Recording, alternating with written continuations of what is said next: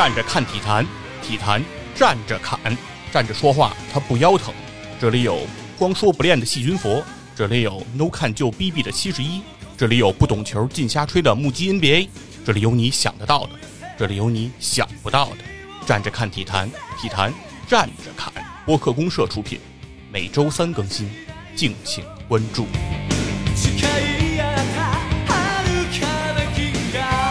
大家好，欢迎来到体坛站着侃，我是光说不练的细菌佛。嘿，今天是我一个人一段单口啊。那我今天一个人给大家说点什么呢？众所周知，东京奥运会马上就要开幕了。哎，那么关于东京奥运会的预热呢，我们这个栏目组也是有一定的准备。那在中国代表队当中呢，有一支具有光荣传统的队伍，为中国代表队在金牌榜上、奖牌榜上做出了卓越的贡献。那这个队伍呢，就是中国乒乓球队，哎，国乒，是吧？国乒呢是我国的这个传统优势项目。那在这个奥运预热期间，哎，我们一定少不了国乒。正好呢，最近国乒也是爆出了一个新闻，是吧？东京奥运会。中国乒乓球代表队的阵容也浮出了水面，正好就着这个事儿，跟大家来聊一聊国乒，聊一聊咱们这个出场阵容。那这个阵容具体是什么呢？首先，男单方面是马龙、樊振东单杠，男团就是马龙、樊振东再加上许昕。那执 P 卡，哎，替补的就是王楚钦。这个男子阵容其实是没有什么争议的啊，风平浪静。但是在女子这边，哎，可就要出事儿了。女单方面，单杠的出场阵容是陈梦和孙颖莎；那女团方面就是陈梦、孙颖莎，再加上刘诗雯。替补方面，哎，执 P 卡的是王曼玉。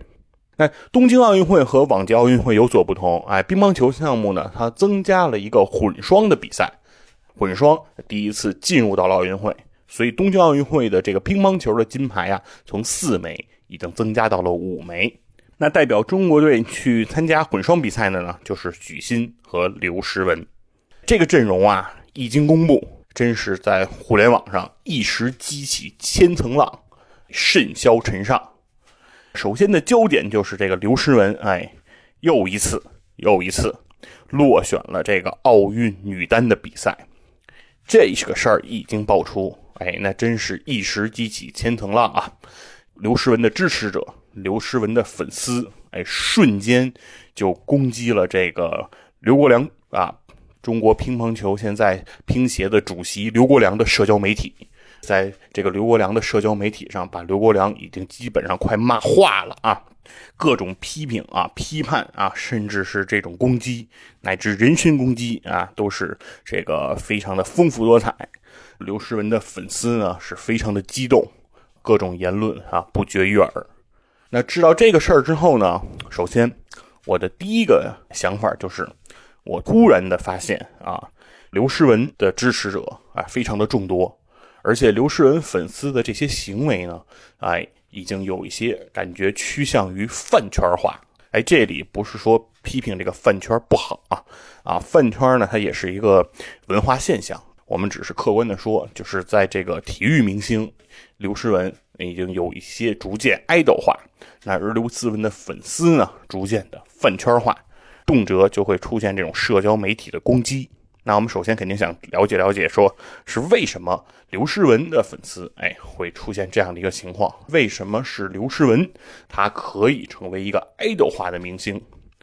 这个就是我今天哎想要聊的第一点。那首先说一下刘诗雯啊，刘诗雯九一年出生，很年轻啊，十三岁就进入了国家二队，十四岁就进入了国家一队，是一个少年得志的这样一个球员。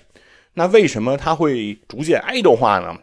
我觉得首先啊，首先是刘诗雯的这个外貌，刘诗雯的外貌啊，非常的有特点，不能简单的用什么美女啊来去形容她。这个刘诗雯的这个外貌的特点，首先是她的眼睛。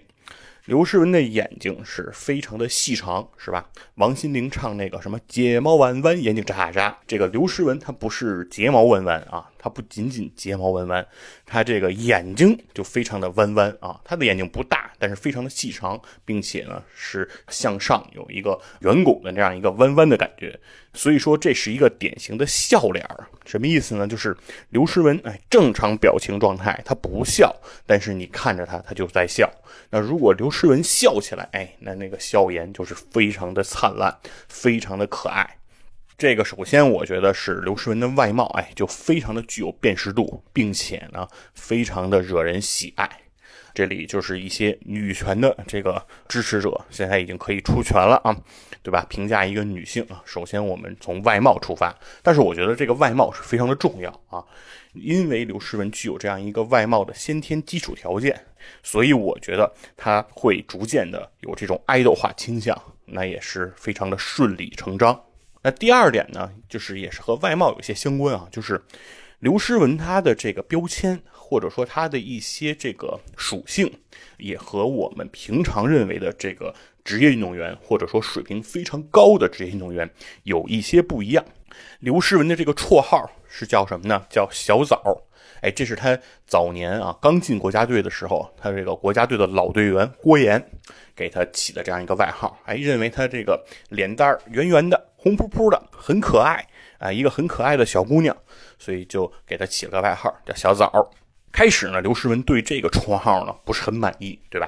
都觉得说像什么这叫什么帝国啊，霸王龙是吧？什么地球绝凶虎啊，对吧？这种绰号显得多么有杀气，多么霸气。小枣，哎，是感觉显得差点意思，自己不是很喜欢。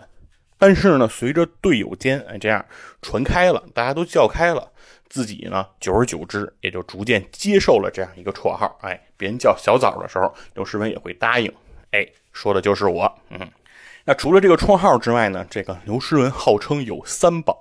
首先，第一宝就是刘诗雯的项链，这个是那个刘诗雯的妈妈送给刘诗雯的一个礼物。刘诗雯的，每次大赛的时候呢，都会佩戴这个项链，以示说带着妈妈对她的祝福。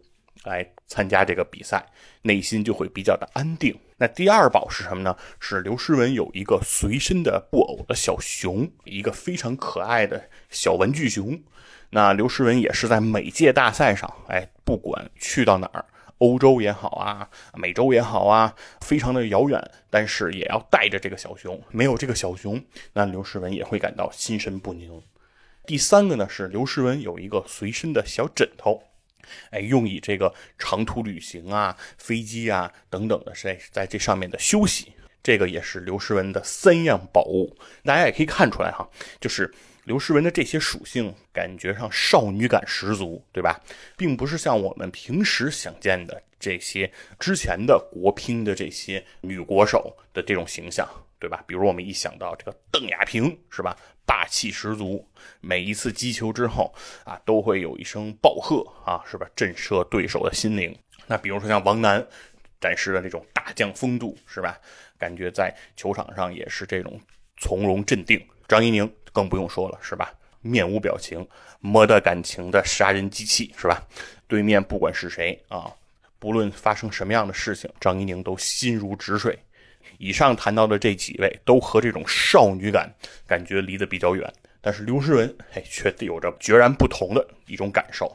那所以说这个也是我认为她能够爱豆化的一个比较重要的原因。第三点我们可以看到的是什么呢？是这个刘诗雯她的这个竞技表现方面，哎和刚才提到的这几位前辈也是有着不一样的这个感受。对之前提到的这几位前辈啊。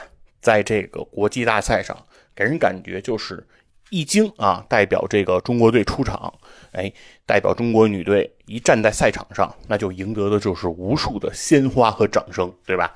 给中国队就带来的是无尽的荣誉。而刘诗雯她的职业生涯的开端，哎，却和几位前辈有所不同。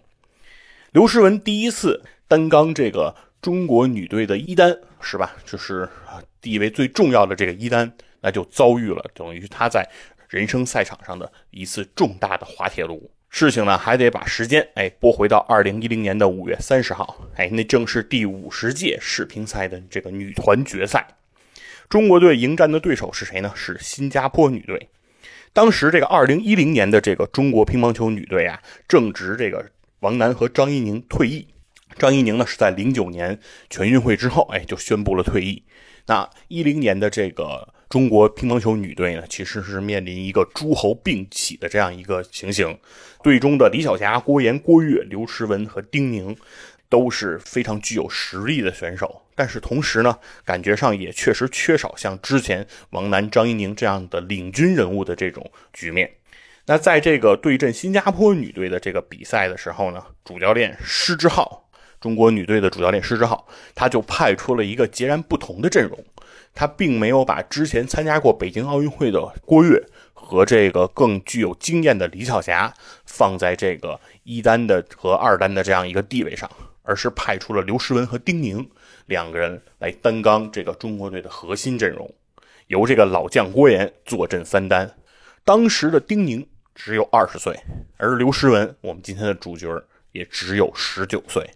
正是这样两个年轻人啊，在这次比赛中被赋予了重任，肩上的压力也是可想而知。那比赛就开始了，和新加坡的这个女团决赛一触即发。那首盘比赛，丁宁对阵的是冯天薇。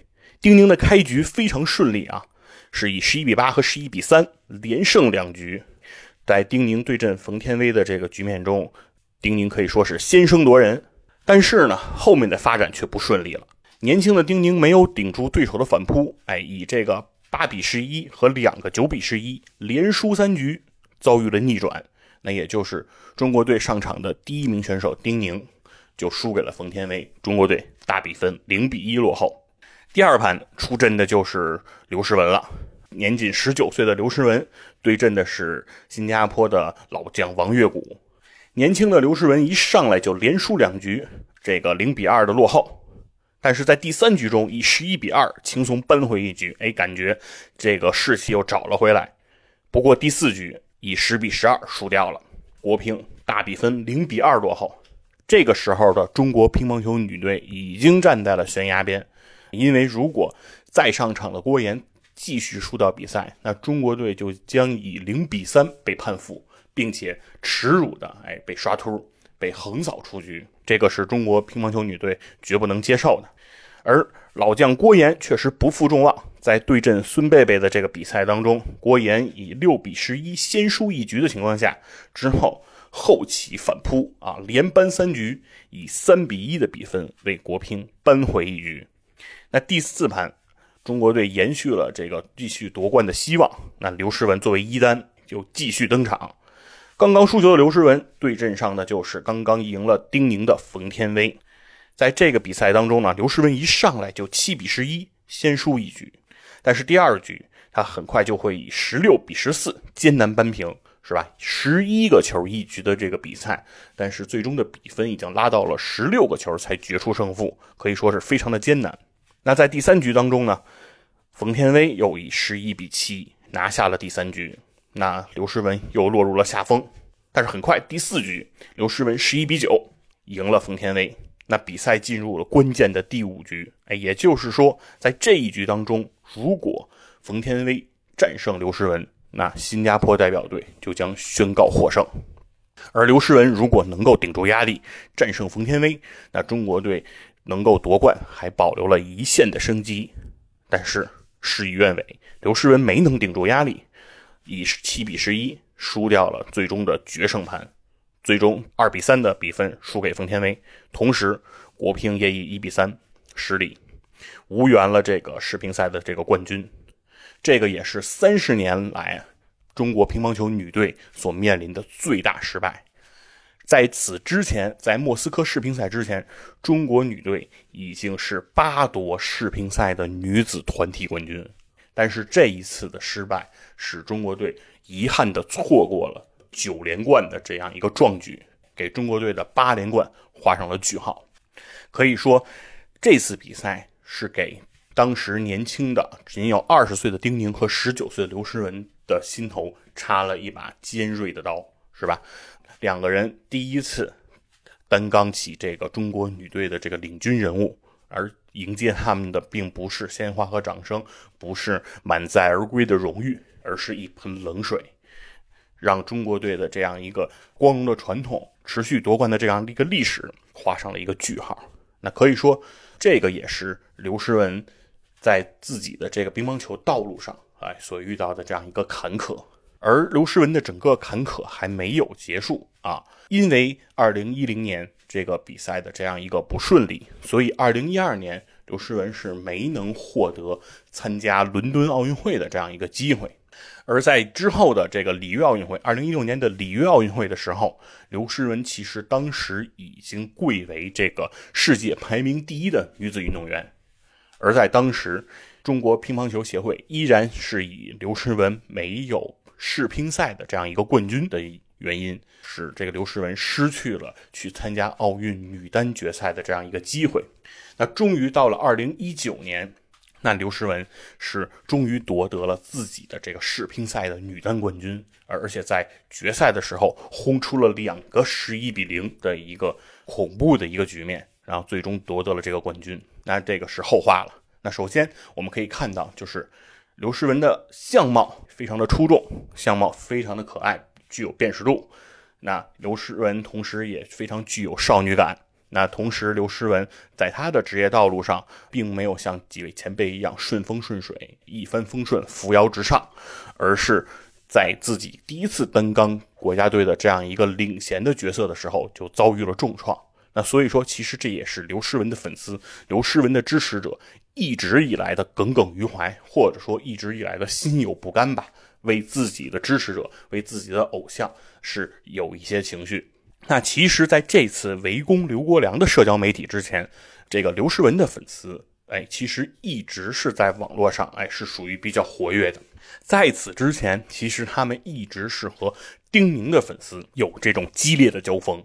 双方其实就是互有这种攻防啊，他们对于丁宁取得的一些成绩，哎，非常的不满，哎，还给丁宁起了这个外号啊，叫丁保送，认为丁宁参加这个奥运会女单比赛等等这一系列的机会是有这个总局方面、有乒协方面、有中国乒乓球队方面的这个保送的这个角色。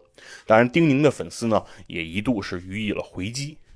但是呢，所有的这些争锋也好，哎，这些在互联网上的这种激烈的辩论也好，一直到丁宁在二零一六年啊获得了里约奥运会女子单打的金牌，哎，实现了自己的这个世乒赛、世界杯和奥运会三项冠军的大满贯之后，其实画上了一个句号啊，也就是呃，丁宁的粉丝可能对于丁宁的成绩的取得已经释怀了。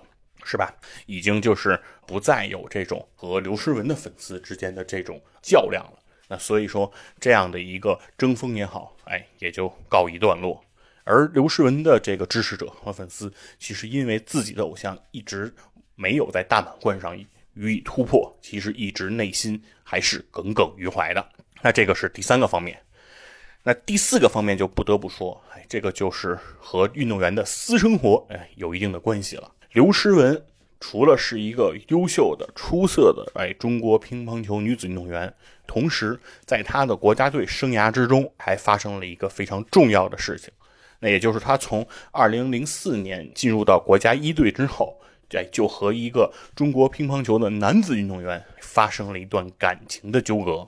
这个男子运动员就是张继科，哎，现在在综艺舞台上非常活跃的这个张继科。早年间，他的初恋对象是谁呢？就是刘诗雯。两个人呢是在国家队，哎，结下了这样一个情缘啊。刘诗雯的初恋就是张继科，张继科的初恋就是刘诗雯。两个人的感情甚笃啊，双方眼里看到对方，哎，眼神都是不一样的。即使哎没有对外直接的公开，但是所有的队友也好，教练也好，新闻媒体也好，都是看在眼中的。啊，这段恋情持续了多久呢？啊，持续了大概有七年的时间。啊，这个七年之中，两个人是在一起训练、生活，哎，努力奋斗。那随着两个人的成绩逐渐向上攀升，那其实队里。这个中国乒乓球队啊，也是对两个人提出了一些要求，是吧？那首先就是说，并不支持哎，在乒乓球队内有这种恋爱发生。那给到的建议是，两个人要么一个人选择出国，要么一个人选择离开国家队。要不然就是选择分手。而两个人正值这个事业的巅峰期啊，都对自己的职业生涯有所追求。另外呢，张继科的父亲当时对这桩恋爱的态度是非常的强硬，坚决不同意。哎，张继科在自己的这个职业生涯的成长期或者上升期吧，啊，有这种恋爱来纷扰他的这个比赛，所以当时对这桩恋爱是予以强烈的反对。在此这个氛围之下，两个人呢也是选择了分开。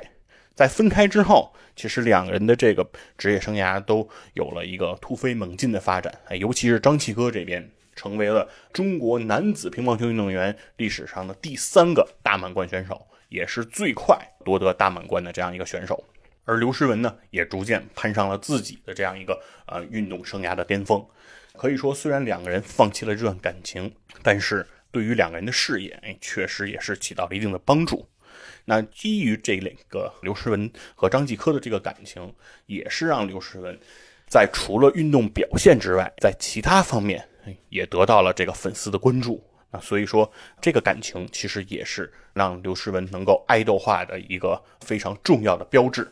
所以基于此吧，我们可以看到刘诗雯基于自己比较出众的这个外貌，基于自己少女心的这样一个形象，那基于自己的职业生涯的初始阶段的这种不甘，然后以至于埋下了自己的这个整个职业生涯一种悲情的这样一个伏笔，啊，以及和张继科发生的这段恋情等等。而后，张继科因为不断的在这种这个互联网上的这种曝光，在综艺媒体上的这种出镜，以及啊还和这个景甜对吧，和娱乐圈发生了一定的联系。那刘诗雯呢，作为这个前女友的这样一个身份，其实也会逐渐的被大家所曝光、所了解。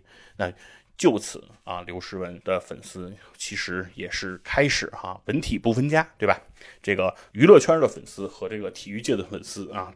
发生了这种转化，所以行为也逐渐的趋同啊。当自己的支持者，哎，自己的这个爱豆啊，是吧？他认为受到了戕害，失去了这个奥运女单的这样一个机会，那肯定是要在互联网上去表达自己的不满。所以这样一切行为的发生，也就显得顺理成章了。那么，其实回过头来说。刘诗雯为什么没能去参加这次的这个东京奥运会的这个女单比赛？其实，在竞技层面上也是有所考量的。这里面就不得不提到一个日本的选手，那就是叫伊藤美诚。正是因为伊藤美诚的这个横空出世，可以说甚至打乱了中国乒乓球女队在。东京奥运会前的这样一个战略部署，在这个伊藤美诚横空出世之前，其实中国代表队对于东京奥运会的一番的这种安排也好，一番的战略也好，哎，是有着一个初始的一个步调的。但随着这个天才少女的出现，哎，这个整个的步调被打乱了。那所以我们现在就得说一下这个伊藤美诚。刚才说了，伊藤美诚，哎，我称她为天才少女。那这四个字儿，伊藤美诚是绝对担得起的。在两千年十月份才出生的这个伊藤美诚，哎，是现在也是非常年轻的这个乒乓球选手。那早在她十岁的时候，在二零一零年，他就参加了全日本的乒乓球大赛，和这个全日本的专业选手进行这种角逐。在淘汰赛阶段，伊藤美诚收获了自己的首场胜利。那这一胜利也创造了一个记录，那就是参加全日本乒乓球大赛最年轻的这个获胜记录。在此之前，这个记录的保持者是谁呢？正是鼎鼎大名的日本乒乓球女子运动员，哎，瓷娃娃福原爱。福原爱保持着这一记录，正是被伊藤美诚所打破。那伊藤美诚的很多记录其实都与年龄相关。在二零一四年的这个乒乓球巡回赛上，伊藤美诚和这个他的队友哎平野美宇两个人是获得了女双的冠军，这也创造了一项纪录。这是世界乒乓球巡回赛最年轻的女子女双的这个组合，两个人的年龄在夺冠的时候加在一起是二十七岁零一百四十五天。两个人加在一起才二十七岁一百零四十五天呀，平均都不到十四岁，就已经获得了冠军，获得了世界冠军的头衔。那可以说这两个人的年龄加在一起，甚至都可能没有对面一个选手的年龄大。哎，那这两个人可以说是也是创造了一个奇迹。那同时到了二零一六年，这个伊藤美诚又随日本队哎收获了自己的乒乓球女子团体的铜牌，在铜牌争夺战中，代表这个日本女子乒乓球队三比一战胜新加坡。夺得了铜牌，那也就是成为了这个获得奥运铜牌的最年轻的女子乒乓球运动员。当时伊藤美诚的年龄仅有十六岁零三百天，在那个时候，她已经获得了奥运的铜牌，所以说绝对称得上是一个天才的少女。而和中国队的纠葛呢，也没有结束。在这个二零一八年，伊藤美诚在日本公开赛上四比二战胜了。中国运动员王曼玉，也就是这一次东京奥运会将执皮卡替补女子团体比赛的王曼玉，是在这个2018年日本公开赛上输给了伊藤美诚。那当然不仅仅如此啊，不仅仅如此，在2018年，他还四比零击败了这个朱玉玲，获得了瑞典公开赛的冠军。所以说，伊藤美诚可以被视为是中国女子代表队最强烈的、最强大的一个对手。那基于此吧，刚才说了，中国乒乓球女队的战略部署，对于东京奥运会的战略部署是甚至是被打乱的。那在这里呢，我们又不得不提另外一个人的名字，叫朱雨玲。那这一次刘诗雯错失了这个奥运女单的这个比赛之后，大家都为她鸣不平，为她叫屈，是吧？然后在互联网上引起了这种轩然大波。但是朱雨玲这个名字却很少的被人提起。但是我们要知道，在中国乒乓球奥运会东京奥运会的备战周期里，朱雨玲实际上是当时最被看好，或者说是中国乒乓球女队非常非常想要去培养和重点培养的一个选手。但是在这一次的讨论之中，甚至朱雨玲的名字都不再出现，也是令人不胜唏嘘吧。那朱雨玲呢？实际上是在二零一六年就执皮卡，哎，替补了这个中国乒乓球女团的比赛。尽管在里约整个的奥运会赛场上，朱雨玲没有获得啊一分钟的上场机会，哎，始终没有登场。但是能够执皮卡去参与里约奥运会，那就是对一名运动员极大的肯定，同时也标志着这名运动员将会作为下一届奥运会的重点培养对象，甚至是担当呃女子一单的这样一个角色。那这上也是一个标志。那究竟是什么让朱雨玲这一次甚至连讨论的名单都没有步入呢？完，我们就来一点点揭开。二零一六年执皮卡替补中国女团的比赛之后，朱雨玲的这个发展其实可以说是前期是非常的顺利啊。在二零一六年的国际乒联总决赛上，哎，朱雨玲获得了冠军。那在二零一六年中国的乒乓球职业联赛乒超的比赛当中，朱雨玲也获得了那一年度的最佳女子运动员。那在二零一七年的世界杯上，哎，朱雨玲获得了亚军。那在全运会上，朱雨玲是代表四川队获得了全运会的冠军。听上去，全运会这个比赛感觉含金量没有之前提的世乒赛呀、世界杯啊这些，呃，感觉来头来的响。但是在中国，大家都知道，中国运动员的这个乒乓球的实力啊，平均水平是非常非常之强，对不对？那所以说呢，在这个很多运动员，尤其像之前，其实就我们今天的主角啊。最主要的这个角色刘诗雯在接受采访的时候，在她获得了这个世界杯冠军的时候，她就接受了这个采访。在采访的时候，记者就问：“哎，你的下一个目标是什么呢？”啊，刘诗雯的回答就是：“啊，我已经拿了世界杯冠军，哦，我下一个目标我是希望能拿一个全国冠军。”哈，可以看到，在中国获得乒乓球的全国冠军的难度，甚至比世界冠军还要难。那。马上，这个朱雨玲是继续自己的这个表现，在女单的世界杯上夺冠，而且她战胜的对手哎正是刘诗雯。呃，当时的朱雨玲年纪仅仅二十二岁啊，非常的年轻，她的职业生涯已经开始步入了巅峰。但是转过年来，在这个二零一八年的瑞典公开赛，哎，朱雨玲的滑铁卢哎又将出现。那这个事情是怎么回事呢？在二零一八年的这个瑞典公开赛上，伊藤美诚就已经横空出世。那他的这个状态和他的竞技表现是非常的出色。那他首先就战胜了这个刘诗雯，在淘汰赛中将刘诗雯淘汰。那在下一轮他的对手遇到的是谁呢？就是丁宁。面对中国队的两大对手，伊藤美诚是愈战愈勇啊，是连续淘汰刘诗雯和丁宁，把丁宁也挡在了决赛之外。伊藤美诚是顺利的杀入了决赛。那在决赛中，他的对手就正是朱雨玲。哎，从另一个半区杀入决赛的朱雨玲，在决赛中面临了伊藤美诚的挑战。那当时啊，所有的中国媒体也好，哎，所有的中国体育迷也好，哈，其实都非常期待着朱雨玲能够终结伊藤美诚疯狂的表现，是吧？能够去完成哎，他的两位前辈刘诗雯和丁宁没能完成的任务，哎，在决赛中阻击伊藤美诚。然而事与愿违。伊藤美诚在决赛中的表现，甚至比之前面对刘诗雯和丁宁更加的疯狂。杀疯了的伊藤美诚以总比分四比零横扫了朱雨玲，而整个在朱雨玲在四局比赛中的总得分是只有十九分，每局十一个球啊，每局十一分，而朱雨玲基本上可以说是平均每局没有过五啊，就被伊藤美诚所拿下。那可以说。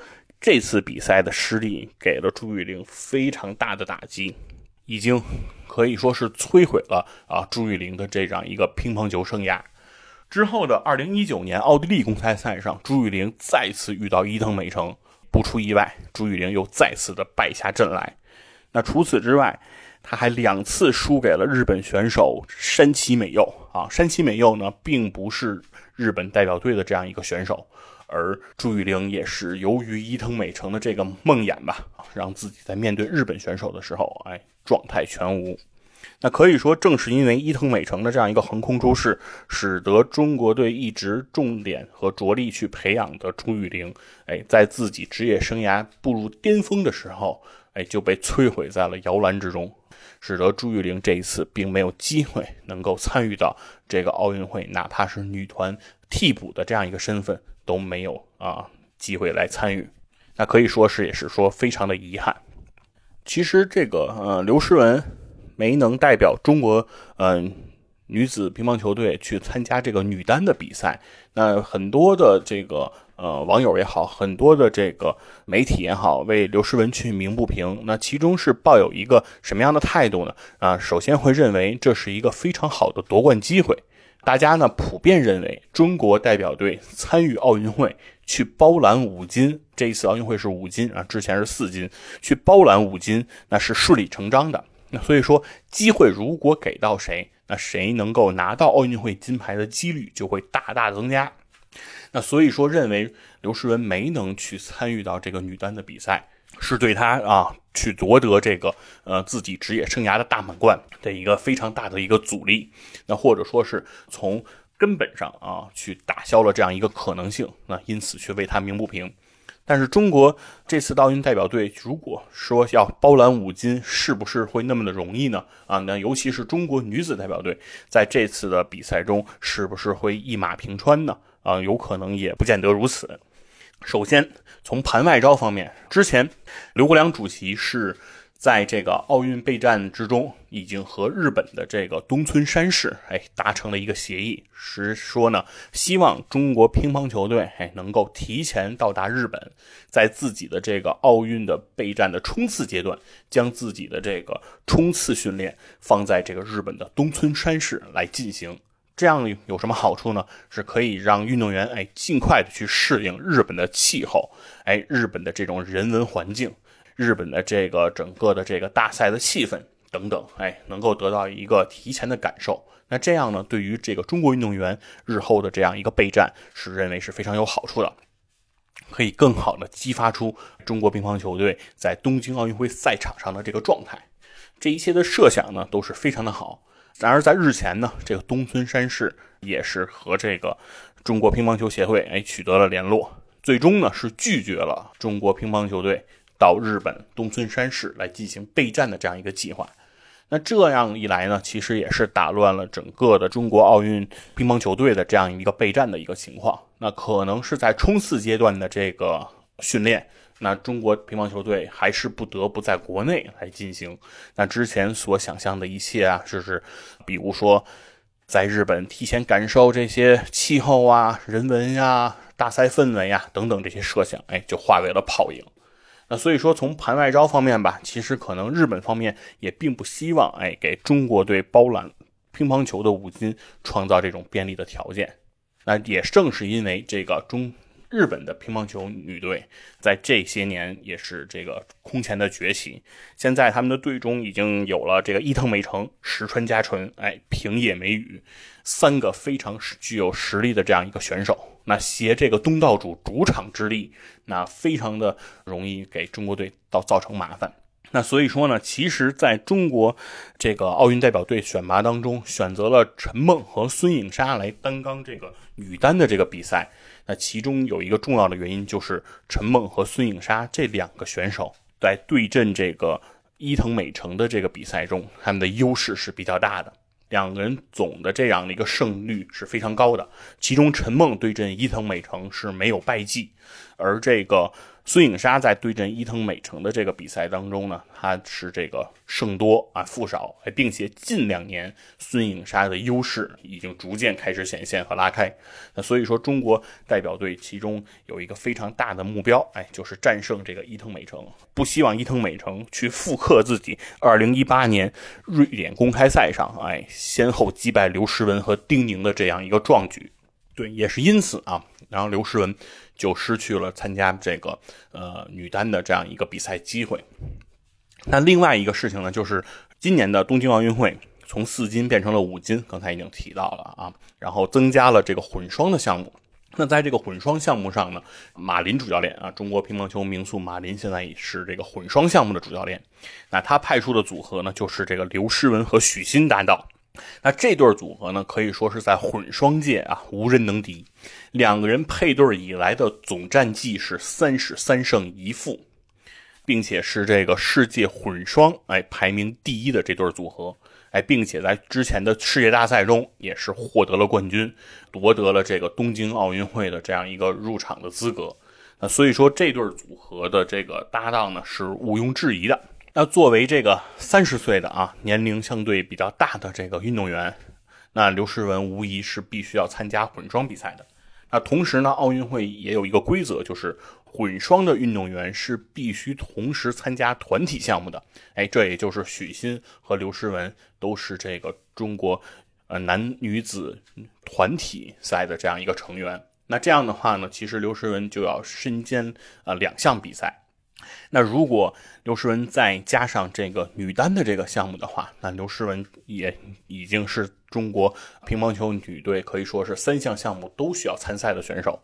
那这样的话，对刘诗雯的体能也好，对刘诗雯的竞技的准备也好，可能压力也是比较空前。那也是结合这个刘诗雯的这样一个身体情况吧，最终其实是选择了让刘诗雯放弃了这个女子单打项目，将自己的注意力。更多的放在混双项目和这个呃女子团体项目的准备上，可以说这个也是说总局方面或者说啊中国乒乓球队方面啊对于整个战略布局的一个考虑。但是呢，令人唏嘘的地方呢也正在如此，因为每一个乒乓球运动员其实都致力于的是夺取自己的这个大满贯，刘诗雯呢也不例外。自己的初恋男友张继科啊，在和自己分手之后，其实是很快的就完成了这个大满贯的这样一个殊荣。那自己的这个算是一生之敌也好啊，算是这个黄金搭档也好啊，自己的队友丁宁在之前也完成了大满贯这样一个壮举。而刘诗雯呢，她一直以来在这个世界上的这个乒乓球女子运动员的排名，哎。很长的一段时间都雄居这个世界第一。从二零一三年的九月开始，刘诗雯就已经是这个女子运动员的世界排名第一了。但是呢，却迟迟呢没有得到她的大满贯殊荣。在这个二零一九年，刘诗雯夺得了自己的第五座这个世界乒乓球世界杯的冠军。那他这个荣誉也是空前绝后，在此之前的王楠和张怡宁分别都只有四座世界杯的冠军，而独独只有刘诗雯，她是一个人独占了五座世界杯的冠军。可以说是在这项赛事上是绝对的王者，是王中之王。但是他的遗憾呢，就是刘诗雯除了世界杯的五座冠军以外，她一直没有收获自己的世乒赛冠军。而里约奥运会女子单打项目没有让刘诗雯出战，其中的理由就是因为刘诗雯没有世乒赛的冠军。而在多届世乒赛的这样一个决赛的这个舞台上，刘诗雯的表现呢都不尽如人意。都屡屡犯错，临门一脚上的处理总是有一些不妥，导致刘诗雯呢，其实一直等到了二零一九年啊，已经年近三十的刘诗雯，才拿到自己的世乒赛的冠军。这也就是刚才提到的，说刘诗雯在二零一九年啊，轰出了两盘十一比零，在决赛中夺冠。很多人会觉得刘诗雯在那次决赛中的表现非常的霸气十足，并且。不给对手留有任何的颜面啊，将对手不惜以十一比零来刷突。因为很多时候大家都知道，在乒乓球比赛中有一些不成文的规定哈，就是如果是打到十比零的时候，那可能会选择性的让一个球啊，避免场面太难看。但是刘诗雯却并没有这样去选择啊，给了对手两记十一比零。那这个也是说。机遇在刘诗雯心中吧，多年的这种机遇之情的一种发泄啊。那这个时候，他终于说可以站在了世乒赛冠军的舞台上，因为世乒赛的这个女单冠军已经成为了这个刘诗雯登上奥运女单比赛的这样一个必要条件，就是想得大满贯，那你首先得有世界杯冠军。刘诗雯有五个了，非常的多。但是世乒赛的冠军如果没有，你就没法去打奥运会的女单，也就没法去拿奥运会的金牌。那等于对刘诗雯来说，她首先是必须要拿到世乒赛的冠军。那终于在二零一九年，她得偿所愿。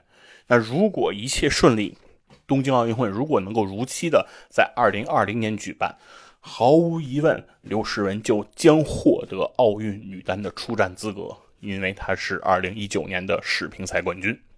但是事与愿违啊！由于疫情的出现，导致东京奥运会从2020年延期至了2021年。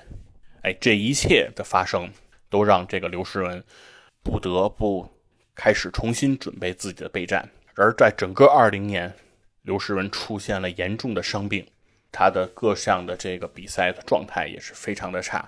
长期的伤病导致自己的训练极不规律。让自己的竞技状态和在各项赛事中的表现啊，并不尽如人意。转过年来，到了二零二一年，刘诗雯的身体状态的恢复啊，已经逐渐的 OK，已经开始可以去适应这种大强度的比赛。然而，在这个时候，孙颖莎和陈梦也已经在不经意间崛起，在对阵伊藤美诚的比赛中，两个人都取得了骄人的成绩。陈梦加上孙颖莎两个人，其实一共也就只有一个世乒赛的女单冠军。但是在这一刻，大家的选择或者说大家的倾向，已经不再去考量这个世乒赛的女单冠军了，而是更多的去选择是说对于伊藤美诚这样一个战略武器的这样的一个应对。那所以让刘诗雯再一次和这个奥运女单的比赛失之交臂。那在这一次的这个阵容的选拔上呢，也和以往呢有所不同。那首先第一个呢，就是在以往之中，这个世乒赛的女单冠军在这个出战奥运会的比重上是非常的啊，占占占比是非常大的啊。那这个是非常重要的一环。而在这一次的这个呃东京奥运会最终的阵容选择上，并没有去强过分的去强调世乒赛女单冠军的成色。那这一点来说，可以说是让刘诗雯的支持者和刘刘诗雯的粉丝啊，非常的不满。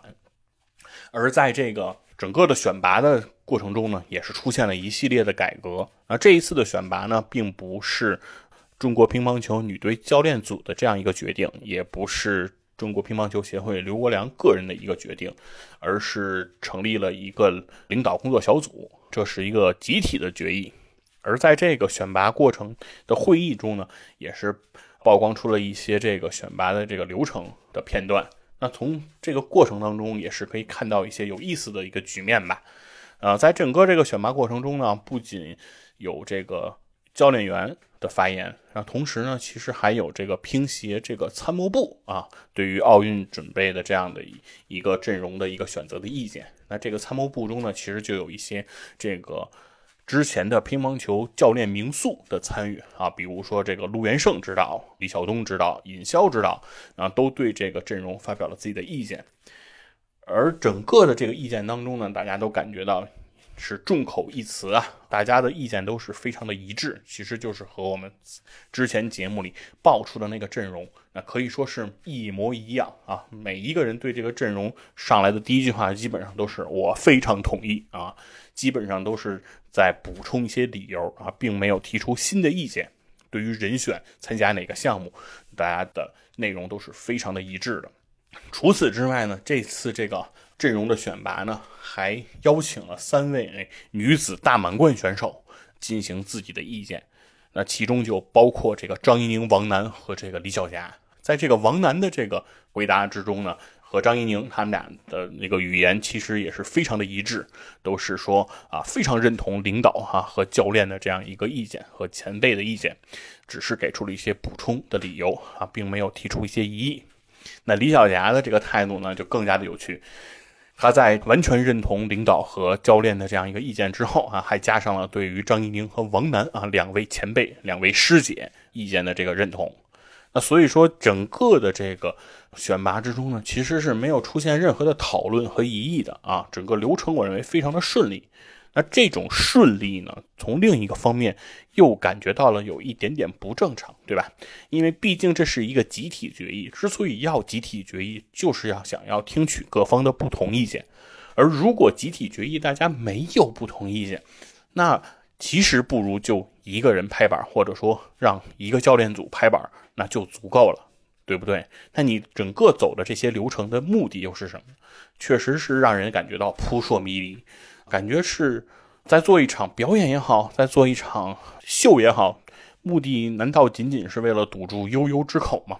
所以说，给人感觉其实这一次的奥运阵容的选拔，从它的流程上，从它的程序上，到最终的结果上，确实留给人了无数的遐想和遐思。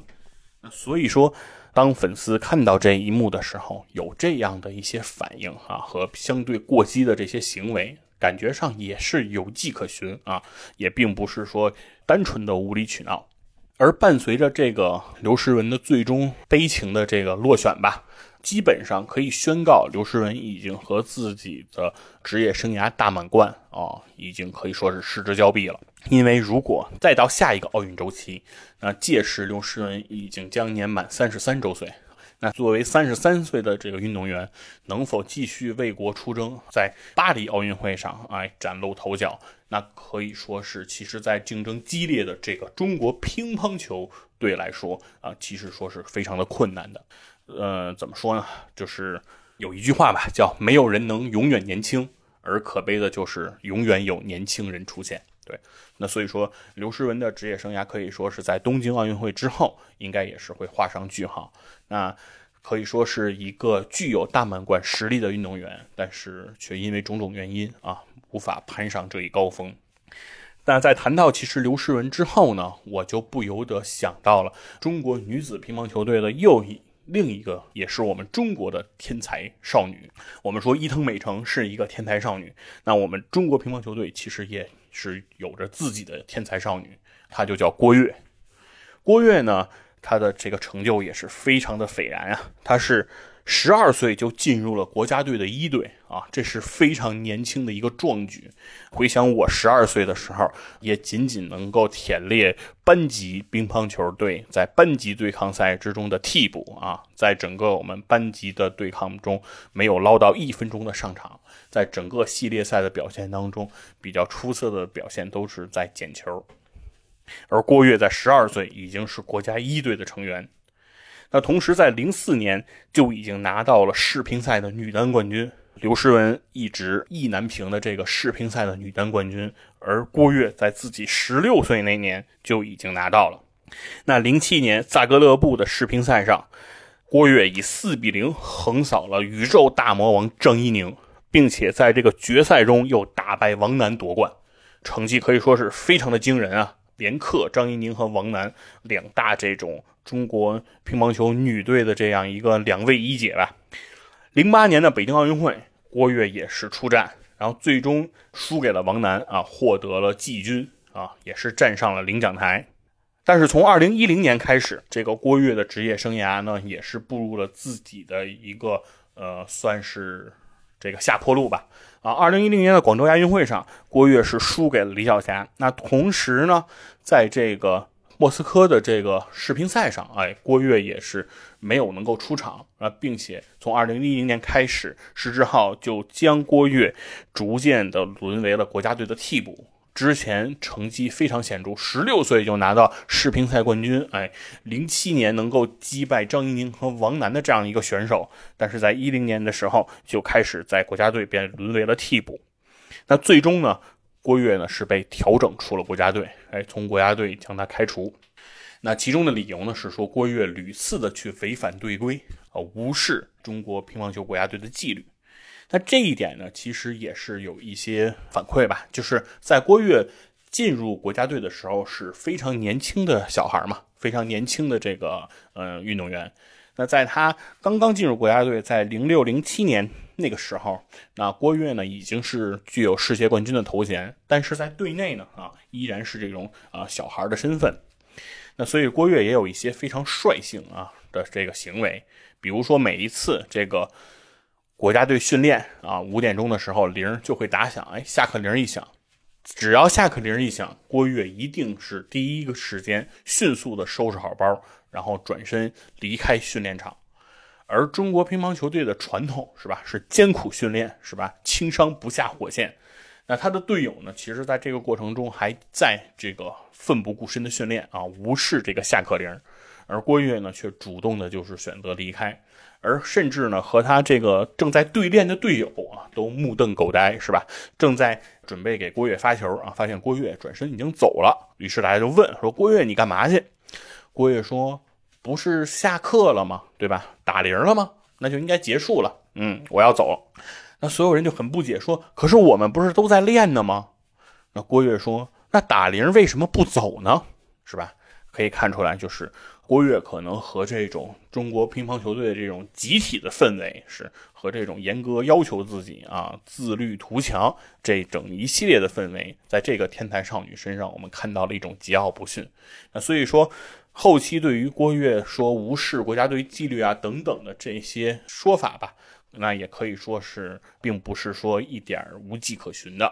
那之后呢，虽然郭跃被调整出了国家队，但他的乒乓球职业生涯并没有结束。他依然在这个中国的乒乓球职业联赛乒超中啊去表现，但是呢，他和俱乐部的关系也非常的不好，屡次因为合同纠纷等等问题啊和俱乐部有一些闹僵，关系处理的非常的尴尬。最为严重的一次呢，就是在一次这个乒超联赛的比赛当中，郭跃拒绝登场比赛，他的理由是，他和王楠哎同为这个世界冠军，都是世界冠军头衔的持有者。啊，然而他认为王楠的赢球奖金的比例是比他要高的，他认为给予王楠的政策更优厚，而给予他自己的政策不如王楠。他要求同为世界冠军要享受同样的待遇，他要求把自己的奖金调整为跟王楠一样，否则他就将拒绝登场。而俱乐部呢，并不愿意让步啊。那在此过程中，郭跃的表现也是非常的强硬。在比赛中拒不出场，那这样的一个举动也让当时王楠非常的不满啊！王楠大声的斥责郭跃说：“我们全都在这里等你啊，就为了你一个人，我们没办法进行比赛。你这样做是不是太过分了？”可以说，整个郭跃的整个的表现呢，既表现出了他天才的一面，但同时也像很多天才一样，他的桀骜不驯可能让自己的光辉的闪耀时间并没有大家想象的那么长。所以郭跃在随此之后，也很快的在自己的职业乒乓球赛场上消失了自己的身影，然后最终选择了退役。啊，可以说，一个本该擎起中国乒乓球女子项目大旗的这样的一个领军人物的潜力型的选手，在自己的整个职业生涯中，虽然也取得了常人无法企及的生涯高点，但同时也过早的啊消失了自己的锋芒。令人不胜唏嘘吧？可以说呢，这个整个呢，其实就是今天啊，我们这期节目吧，跟大家能够聊到的话题，随着刘诗雯啊。失去了参加东京奥运会女子单打项目这样一个话题所引申出来，刘诗雯的粉丝逐渐有饭圈化的这样一个倾向啊，刘诗雯也逐渐的爱豆化。那我们也解读了刘诗雯为什么会发生这样一个变化的原因。那同时呢，我们也看到了说这一次的用人选人，中国乒乓球队主要的针对性也是非常的强啊，目标就是日本队，那目标就是日本队的伊藤美诚。那同时，通过伊藤美诚这样一个天才少女吧，我们也不禁的回忆起了属于中国队的这样一个天才少女郭跃。我们也从郭跃的整个的生涯轨迹中啊，看到了一个天才的崛起，一个天才的绽放。最终，他的桀骜不驯让一个天才就此消失在人们的视野当中。其实，有的时候会感觉到体育可能就像人生吧，啊。我们看到了，在这个赛场上形形色色的人。在此之前，我们可能会认为国乒的这些选手就是一个个为中国赢得荣誉的这样一个机器，他们上场就是胜利，赢赢赢，不断的赢。但其实，通过这次刘诗雯失去奥运女单的这样一个比赛，我们也不禁的可以想到，其实赛场上的每一个国乒运动员，他们也是活生生的人，他们也是有血有肉的人。在节目的最后吧，其实用这个刘诗雯的初恋男友啊张继科在采访中的一段话做一个收尾吧。就是张继科在采访的时候说，为什么会选择当一个运动员？他说，作为一个参与竞技体育的人，当你赢得胜利的时候，是会升国旗、奏国歌的。那这一点上来说。即便你是明星，哪怕你是企业家，你取得你辉煌的成就的时候，都不会有的这样的一个场面。那正是这个场面，其实激励着他不断的在这条路上去奋进。那竞技体育呢，在他看来是非常的具有魅力和吸引力啊，其中也就是这一点。那其实他也谈到说，竞技体育也是非常的残酷，有的时候可能一个人赢得了无数的荣誉。但是失败可能就是那一次，但是一次失败可能就可以击溃一个运动员啊！但是他说，这所有的一切经历都是钱买不来的，不参与其中的人是没有办法真正感受到的。可以说，其实对于刘诗雯来说，我觉得张继科的这番话，我觉得是非常的恳切。刘诗雯在她年轻的时候，在她职业生涯巅峰状态之际，她其实是非常需要那一个世乒赛的冠军。有了那一个世乒赛的冠军，可能他就可以在早之前参与到奥运女单的比赛当中。那那样的话，可能他甚至可以先于丁宁来去完成自己的大满贯成就。但是就是因为一次次的世乒赛的这样的一个失利，让他和女世乒赛的女单冠军失之交臂。在他2019年得到这个世乒赛冠军的时候，可能一切对他来说就已经太晚了。可能一个运动员的职业生涯非常的长，但是关键的时候，可能就是那一局比赛，甚至几局比赛，可能就可以决定一个运动员的命运。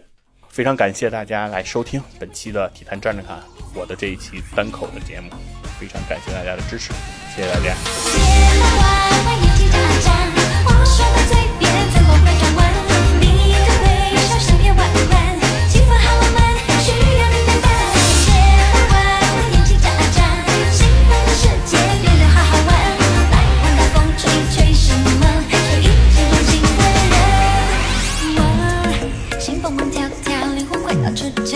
这感觉真好。